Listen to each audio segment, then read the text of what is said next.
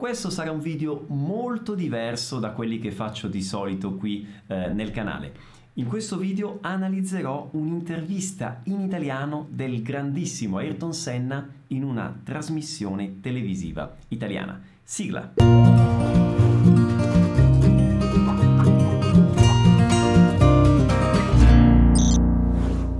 Tutti, come va? Benvenuti a questo nuovo video. Per chi non mi conosce, io sono Pierluigi, creatore di Vuoi apprendere italiano e del programma VAI, che è un corso di immersione nella cultura e nella lingua italiana. Prima di cominciare un avviso importantissimo. Il titolo del video è Analizzando l'italiano di Ayrton Senna. Questo in realtà è solo per catturare la vostra attenzione, ma l'obiettivo di questa analisi non è, è giudicare, anzi una cosa che ci tengo a dire prima di cominciare. Eh, non analizziamo, non giudichiamo lo straniero che cerca di imparare la nostra lingua. Ricordiamoci che quando qualcuno prova a parlare o sta imparando la nostra lingua, questa persona sta facendo uno sforzo, si sta impegnando per avvicinarsi a noi, alla nostra lingua, alla nostra cultura, al nostro modo di essere. Per cui non dobbiamo giudicare indipendentemente da come questa persona parla, dobbiamo semplicemente ringraziare, essere grati e apprezzare questa persona perché la comunicazione sta avvenendo non grazie a noi, ma grazie alla persona che sta cercando di parlare la nostra lingua. Ok? Quindi penso che sia importante sempre pensare a questa cosa, quindi dobbiamo essere riconoscenti e non giudicare. E allora, fatte le dovute premesse, andiamo ad ascoltare le parole in italiano di Ayrton Senna e vediamo di fare alcune considerazioni sulla lingua e non solo che sono sicuro vi saranno utili affinché voi possiate raggiungere il vostro obiettivo di parlare in modo fluente l'italiano. Un contratto per la Ferrari. Poi così di colpo la trattativa si è interrotta. Ci puoi dire com'è andata? Ecco qua, il giornalista chiede ad Ayrton Senna, ci puoi dire com'è andata? Oggi non scontar come foi, come che aconteceu, sta chiedendo ad Ayrton Senna di raccontare la trattativa tra lui e la Ferrari, trattativa che non è andata a buon fine, stiamo parlando qui del 1991, ok? Quindi vediamo come risponde a questa domanda Ayrton. Eh, quest'anno normalmente scadeva il mio contratto con la McLaren a fine dell'anno e Ayrton Senna parla in modo molto tranquillo, molto spontaneo, vedete un atteggiamento estremamente positivo e il modo in cui comincia la risposta dice, ma ehm, e prendendo anche un po' di tempo, perfettamente normale, per pensare a quello che vuole dire, questo è un modo estremamente naturale. Un italiano comincerebbe un'intervista così, dicendo, ma eh, io probabilmente userei questa espressione. Molte volte gli italiani usano anche allora prima di cominciare. Ma allora mm, ok? E poi cominciamo a parlare. Quindi molto buono questo inizio e avete notato, non so se avete notato, dice quest'anno. Quest'anno perfetta la pronuncia di questa espressione che normalmente crea problemi. A volte i brasiliani dicono quest'anno, ano, mm, con una sola N, invece no, qui la pronuncia perfettamente la doppia, quindi quest'anno, quest'anno. Poi dice a fine dell'anno. Con la McLaren a fine dell'anno e Qui fa una sorta di mix tra due espressioni. Poteva dire in due modi, o alla fine dell'anno, alla fine dell'anno, oppure esiste un'altra espressione più semplice, più immediata che è a fine anno, a fine anno. Lui in un certo senso fa un po' un mix, però questa cosa non pregiudica in nessun modo la comprensione, si capisce esattamente, anche se ha usato a anziché alla, ovviamente si capisce esattamente quello che ha voluto dire, ok? Quindi non pregiudica la comprensione. Dovevo riguardare il futuro. Oh, interessante questa espressione, dovevo riguardare il futuro. Qui lui probabilmente voleva dire dovevo rivedere il futuro. Quindi c'è una piccola imprecisione, uno scambio, no? Usa il verbo riguardare, guardare, oliar, anziché rivedere, vedere ver, ok? Riguardare significa guardare di nuovo, puntare di nuovo lo sguardo, no? Ma lui non voleva dire questo, lui voleva dire rivedere nel senso di riesaminare, riconsiderare il futuro, no? Cioè per programmare, per pianificare il futuro, ok? Quando noi parliamo un'altra lingua, molte volte non abbiamo lo stesso livello di accuratezza e di precisione della nostra e questo è perfettamente normale, ok? È ovvio come è già successo. Dice, è ovvio come già successo. Non dice già, dice già. Questa è una cosa in cui io mi riconosco moltissimo, sembra una sorta di meccanismo di eh, risparmio, di economizzare energia del nostro cervello in alcune espressioni che sono molto simili tra le due lingue, come già o già, a volte noi tendiamo a usare quella nella nostra lingua. A me succede molto come ad esempio eh, usando il ma al posto del mas. Molte volte mi rendo conto parlando in velocità dico ma anziché mas. Queste sono cose che non creano problemi perché sono espressioni eh, molto simili tra le due lingue e neanche si percepiscono in velocità. Un italiano probabilmente non percepisce la differenza tra come già successo e come già successo, ok? Ma attenzione, qual è la cosa importante qui? Che pronuncia perfettamente successo, successo. Se pronunciasse successo, allora lì sì, non pronunciando correttamente la C, ci sarebbe un problema di comprensione per un italiano. Ma come già successo va benissimo, ok? Quindi si capisce molto bene. In- Nell'87, primo che andavo in McLaren, Oh, qui interessante dice eh, in nell'87, in- nell'87, cioè sta per dire in 87, ma si corregge subito, in automatico va nell'87. Questo anche qui è il portoghese che cerca di inserirsi. Come si dice in portoghese? In 87. Quindi sta per dire in, ma si corregge subito. In nell'87. Questa è una cosa normalissima. Anche io quando parlo il portoghese, molte volte l'italiano cerca di introdursi, ma tac, cambio subito disco e vado al portoghese. Ok, quindi questa è un'altra cosa tipica di chi comunque parla bene la seconda lingua, ok? La nostra prima lingua è sempre lì, ma l'importante è avere quella velocità e essere capace di, eh, di fare queste piccole correzioni in corso d'opera, ok? Quindi in nell'87, poi dice eh, primo che andavo, in realtà era prima, antes, no? primo che andavo in McLaren, prima che andavo in McLaren. Interessante qui, questo è un modo di parlare che anche gli italiani hanno. Prima che andavo, cioè usa l'imperfetto indicativo per semplificare. In realtà, volendo parlare in un modo più corretto, sarebbe prima che andassi, usando un congiuntivo. Ma gli stessi italiani molte volte per semplificare nel parlato usano l'imperfetto indicativo. Quindi prima che andavo in McLaren. Ma voglio dirvi un'altra espressione che avrebbe potuto usare Ayrton Senna e che probabilmente è più comune, no? gli italiani più comunemente usano in queste situazioni, che è prima di andare. Prima di andare. Quindi prima di andare in McLaren. Prima di andare in McLaren, ok? Questo, se volete usare questa espressione, è eccellente. Prima di con l'infinito, ok? Anziché prima che con l'imperfetto dell'indicativo, ok? quando ero alla Lotus allora, usa questa espressione in modo perfetto. Quando ero alla Lotus, allora. Cioè in quel tempo, in quell'epoca, naquela epoca, allora. Molto buono l'utilizzo di questa espressione in questa situazione. eh, ho avuto i contatti, abbiamo parlato sulla possibilità di correre insieme con Ferrari e mm, siamo stati molto vicini, soprattutto quest'anno. Alcune considerazioni. Abbiamo parlato sulla possibilità, dice. Anche qui è il portoghese che a volte riemerge. Falamos sobre in portoghese. In italiano non si parla su qualcosa, ma si parla di qualcosa. Quindi l'ideale sarebbe dire abbiamo parlato della possibilità, della possibilità, ok? Anche qui, quindi eh, usa una preposizione al posto di un'altra. Le preposizioni sono un problema no? per molti brasiliani. Ah, e se, uso, e se sbaglio uso quella al posto di quell'altro? Lui ha commesso questo piccolo errore e non ha pregiudicato in nessun modo la comprensione. Abbiamo parlato sulla possibilità, anziché abbiamo parlato della possibilità. La comunicazione in ogni caso è chiara ed efficace, si capisce perfettamente quello che ha voluto dire. Quindi anche questo piccolo errorino grammaticale non pregiudica la comunicazione. Quindi anche voi non fatevi delle fisse sulla ah, ma qual è la preposizione su o sulla e, e in o nella e sulla o della? Vedete, in una comunicazione così fluida, così veloce, così spontanea, non crea nessun problema questo, anche questo piccolo errorino di tipo grammaticale, ok? Altra considerazione sulla pronuncia, anche qui. La pronuncia di eh, Ayrton Senna è molto buona, io direi che è ottima.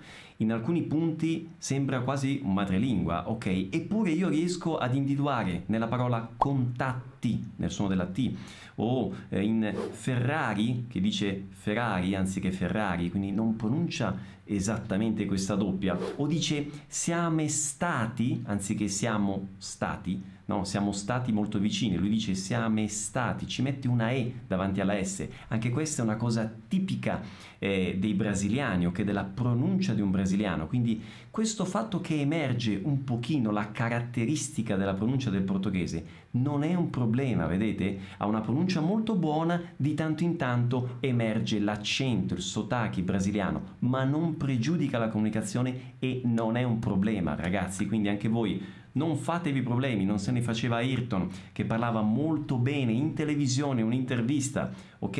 Ed era chiaramente efficace pur col suo accento, pur col suo sotachi, non fateveli voi, ok? Siamo stati molto vicini, soprattutto quest'anno, eh, per ragioni diverse a un certo momento abbiamo deciso da... Vedete, Ayrton conosceva molto bene l'italiano, si vede che la lingua è ben presente nella sua testa, dice soprattutto quest'anno con una perfetta pronuncia, vedete pronuncia tutte le doppie, soprattutto quest'anno per ragioni diverse. Qui sembra un madrelingua. Anche il modo, l'intonazione che usa per ragioni diverse, ok, sembra direi quasi un italiano del nord, un accento del nord Italia, ok? Quindi ha la lingua ben presente in testa e riesce a parlare pur pensando, vedete, si prende le sue pause, ma in modo, in modo spontaneo, in modo naturale, ok? Per ragioni diverse, a un certo momento, altra espressione utilizzata, utilizzata molto bene.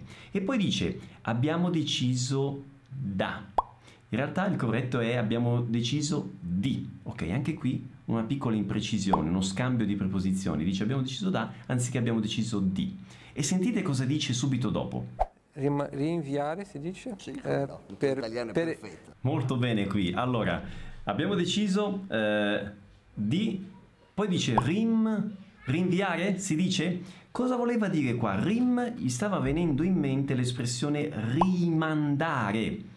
Però probabilmente non era sicuro, gli è venuta in mente l'altra espressione che è rinviare, anche qui non era sicuro e ha chiesto, si dice? No? Come se io dicessi, eh, isso mesmo, si fa la sin, eh? Io molte volte in portoghese mi vengono dei dubbi, non so se la parola è esattamente quello, il verbo, e non c'è nessun problema nel chiedere, è isso mesmo, si fa la sin, sta certo, né? Come, come si fa la eh, rinviare. No? Quindi ottimo anche questo atteggiamento, questo fatto di non avere nessun problema nel riconoscere di avere un dubbio, di non essere sicuro. Va bene, ci sta, ok? Ma lui vedete conosceva entrambi i verbi perché ve lo stava dicendo rim, cioè rimandare. Agiar in italiano è rimandare o rinviare. hm?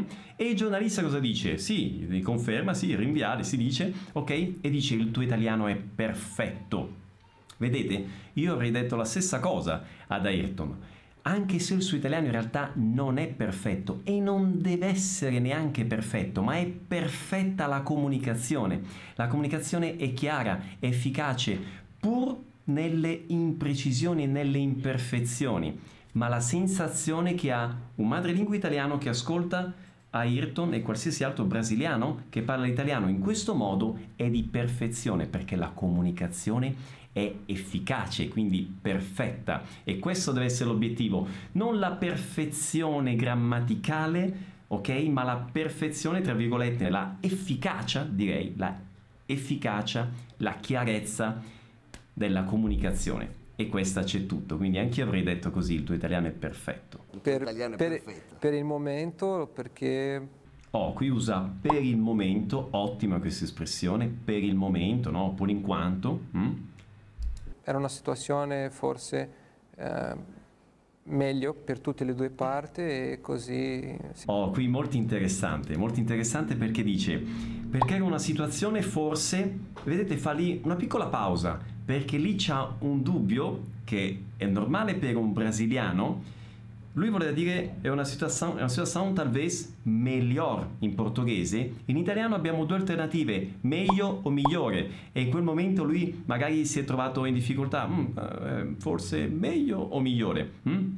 Lui dice meglio, in realtà in questo caso bisognerebbe usare migliore, significa più buono. Una situazione è buona se una situazione è più buona è migliore, ok? Quindi perché una situazione forse migliore, ok? Questo sarebbe stato l'ideale, ma tutto bene, non pregiudica in nessun modo, una situazione meglio o migliore non pregiudica la comprensione. Molte volte gli italiani usano meglio quando si dovrebbe usare migliore. Mm, c'è un titolo famoso di un film, La meglio gioventù, è un modo colloquiale di parlare, ok? Interessante anche sapere questa cosa.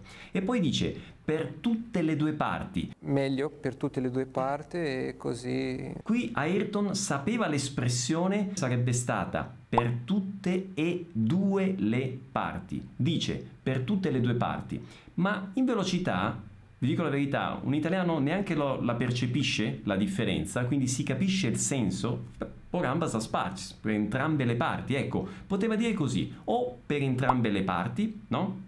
O per tutte e due le parti. Quindi due espressioni per dire la stessa cosa. E siamo andati in strade diverse, però siamo stati abbastanza vicino e... Mm, Usa questa espressione, siamo andati in strade diverse, sarebbe stato meglio dire siamo andati su strade diverse, oppure si poteva dire anche in un altro modo, abbiamo seguito strade diverse. In questo caso non c'è neanche bisogno di mettere la preposizione in o su, no. Quindi siamo andati su strade diverse o abbiamo seguito strade diverse. E poi ancora, però siamo stati abbastanza eh, non vicino ma vicini, siamo stati noi vicini, quindi va concordato, no? col, verbo, col verbo essere si concorda, col soggetto. C'è una Z dove io percepisco un po' di accento brasiliano, non è za ma abbastanza, mm? quindi riesco a riconoscere eh, la, l'origine ma anche qui non pregiudica in alcun modo okay, la comprensione. E ancora. E la Ferrari, per qualcun sia il pilota, presto, tardi. Dice per qualcun sia. Questa espressione non esiste in realtà in italiano, si capisce cosa vuole dire, ma in realtà lui voleva dire per qualsiasi pilota, cioè paga qualche pilota. Questa è un'espressione che molte volte crea problemi, qualsiasi, qualcher, perché i brasiliani la confondono con qualche, mm, qualcher con qualche, no, qualcher pilot, piloto è qualsiasi pilota, quindi per qualsiasi pilota e poi dice presto tardi. Molto interessante questa espressione perché è molto simile al portoghese mais cedo mais tardi e gli italiani usano più comunemente prima o poi, no? Mais cedo mais tardi, prima o poi. Ma esiste anche l'espressione presto o tardi, che secondo il mio modo di vedere è anche un'espressione più ricercata, no? Probabilmente lui l'ha fatta sua, questa espressione, essendo più simile al portoghese, quindi per lui è più facile, penso per un qualsiasi brasiliano è più facile dire mais cedo mais tardi, presto tardi, anziché prima o poi, che però vi ripeto è più comunemente usata dagli italiani, prima o poi, ma presto tardi esiste ed è anche secondo me un modo più elegante, potremmo dire, di esprimere questo significato. Presto o tardi nella carriera di un pilota deve essere se c'è la possibilità sarà per il 92.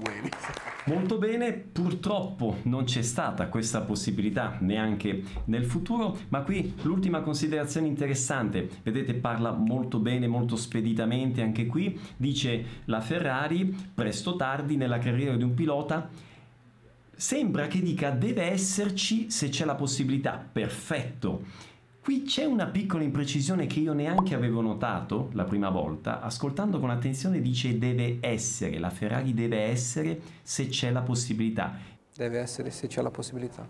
In realtà doveva dire deve esserci, cioè deve essere lì, dove? Nella carriera di un pilota, quindi dovevo usare il verbo esserci al posto del verbo essere, il corretto sarebbe deve esserci se c'è la possibilità, ma vi ripeto, in velocità io non avevo percepito questa mancanza del C. Quindi come vedete anche qui una piccola imprecisione che nella velocità, in questa comunicazione fluente, spontanea e naturale neanche si percepisce, cioè l'efficacia della comunicazione, la comunicazione spontanea, naturale, rapida, no? Prevale anche su eventuali imprecisioni, piccole imprecisioni dal punto di vista linguistico-grammaticale. Bene, abbiamo terminato con l'analisi di questo video e a questo punto vorrei condividere con voi quello che è l'insegnamento più importante secondo me. Per essere fluente non devi essere perfetto. Questo è il grande insegnamento che ci dà Ayrton attraverso questo video. Ayrton era un brasiliano fluente in italiano, aveva un'ottima capacità di comunicare in modo chiaro, in modo efficace, con grande proprietà di linguaggio, con un'ottima pronuncia, eppure in alcuni momenti si sentiva il suo accento sotachi eh, brasiliano, eppure commetteva qualche errore di grammatica, commetteva qualche imprecisione, ma questo non gli impediva in alcun modo di essere fluente. E questo quello che conta. Per cui ragazzi, l'invito a tutti voi, per tutti voi, è quello di ispirarvi davvero all'esempio di Ayrton. Non fatevi bloccare dalla vergogna del vostro accento, di mostrare l'accento o dalla paura di commettere errori. No, il vostro obiettivo deve essere comunicare in modo efficace, non comunicare in modo perfetto. Ok? Quindi questo è il grande insegnamento di questo video e un'ulteriore considerazione ragazzi, se Ayrton si fosse fatto bloccare da questa paura, probabilmente non sarebbe arrivato al cuore degli italiani e non sarebbe stato così amato come lo è stato per il fatto di parlare in italiano, perché quando lui parlava in italiano arrivava davvero al cuore delle persone, riusciva a trasmettere se stesso in modo autentico, in modo vero, senza il filtro delle traduzioni della lingua, ok? Quindi se si fosse fatto bloccare avrebbe perso questa grande opportunità. Per cui quello che dico anche a voi, non perdete questa opportunità, buttatevi nella lingua nonostante gli errori e vedrete che attraverso l'esercizio e conversando e usando la lingua migliorerete, così come evidentemente Ayrton è migliorato nel corso degli anni fino ad arrivare a questo ottimo livello. Ok? Bene, per oggi è tutto, spero che questo video vi sia utile, vi do l'appuntamento al giovediamoci tutti i giovedì alle 7 per la nostra lezione di italiano dal vivo e ovviamente appuntamento al prossimo video. Un abbraccio, ciao!